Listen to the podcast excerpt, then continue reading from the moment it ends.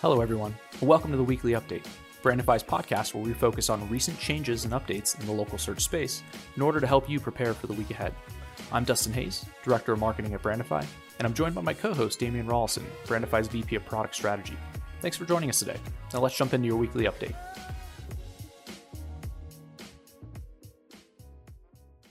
Hello. In our first item this week, Google has launched a new update to the API for Google My Business. This is version 4.7, uh, the second uh, update for this year so far.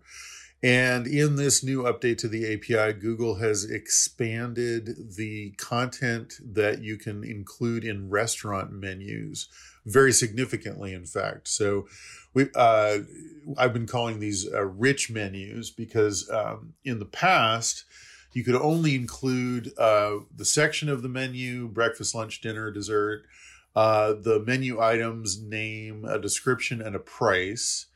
Now, uh, Google has expanded what's available so that restaurants can specify um, the nutrition information, the number of people who are served, the por- by the uh, by the meal, the portion size, preparation method, cuisine, spiciness, and several other um, uh, items, including a photo of each dish. Um, so this is only available in the API as of right now. You cannot edit these this rich menu content in the Google My Business dashboard, at least not yet.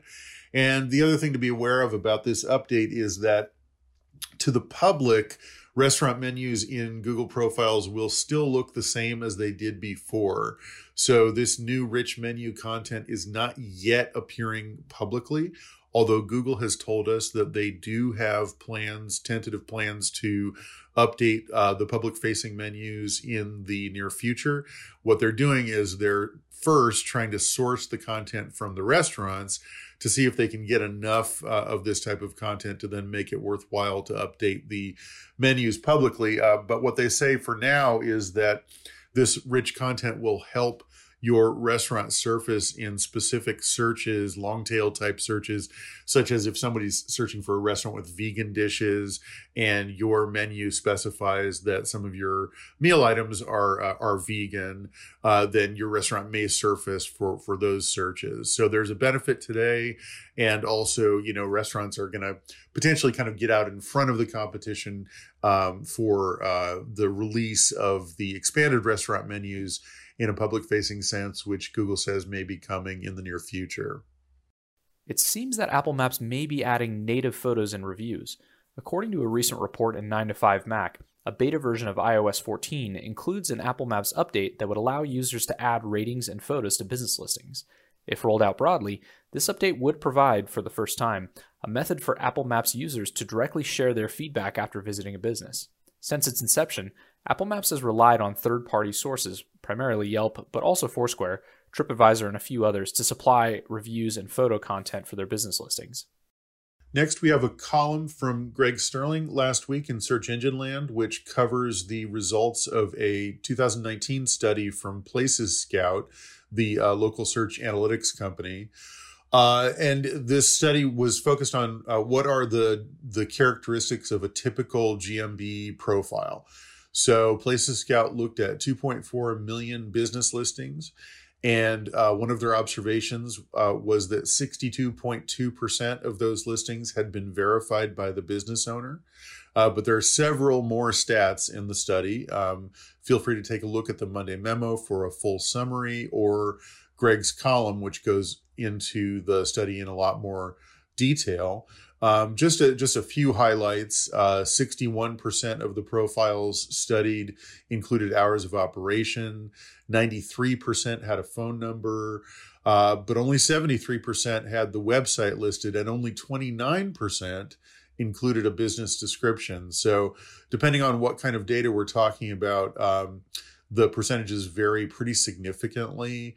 Uh, and one of the real strong takeaways is that there's a lot of opportunities still for businesses to fill out every field that is available and relevant for them and uh, really get the edge on the competition in terms of what kinds of information you're able to display to consumers. Uh, a lot of opportunities still to stand out. Um, one, uh, just one more stat from the study: only about 13% of businesses are making use of Google Posts, at least at the time that the study was done a few months ago uh, still, you know, remains a great opportunity for differentiation uh, along with many other items. So do take a look at that study uh, to get um, get some more detail. On August 25th, Google introduced several updates to its help documentation related to hours of operation and virtual service offerings. First, businesses that would typically offer in store services but are currently operating in an online only mode are told that they should not list any standard hours of operation, but should instead indicate the hours of virtual services using the new More Hours feature. In the words of the updated documentation, if your business is open but does not offer on site services where you're physically meeting with a customer, leave your primary hours blank. This includes when your business offers only online services. You can set your hours for online services using the Online Hours field under the More Hours Info tab. Google has also added a qualification for businesses who want to indicate the availability of online services.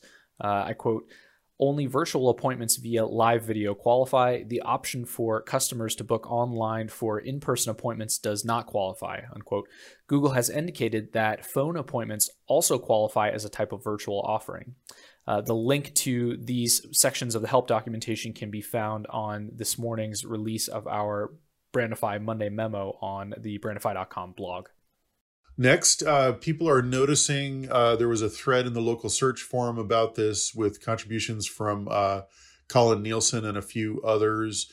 Uh, noticing some new attribute oriented badges in Google My Business profiles, in particular, the LGBTQ friendly badge and the women led badge are now showing up in profiles on mobile. And there are a couple of screenshots in the Monday memo if you'd like to take a look.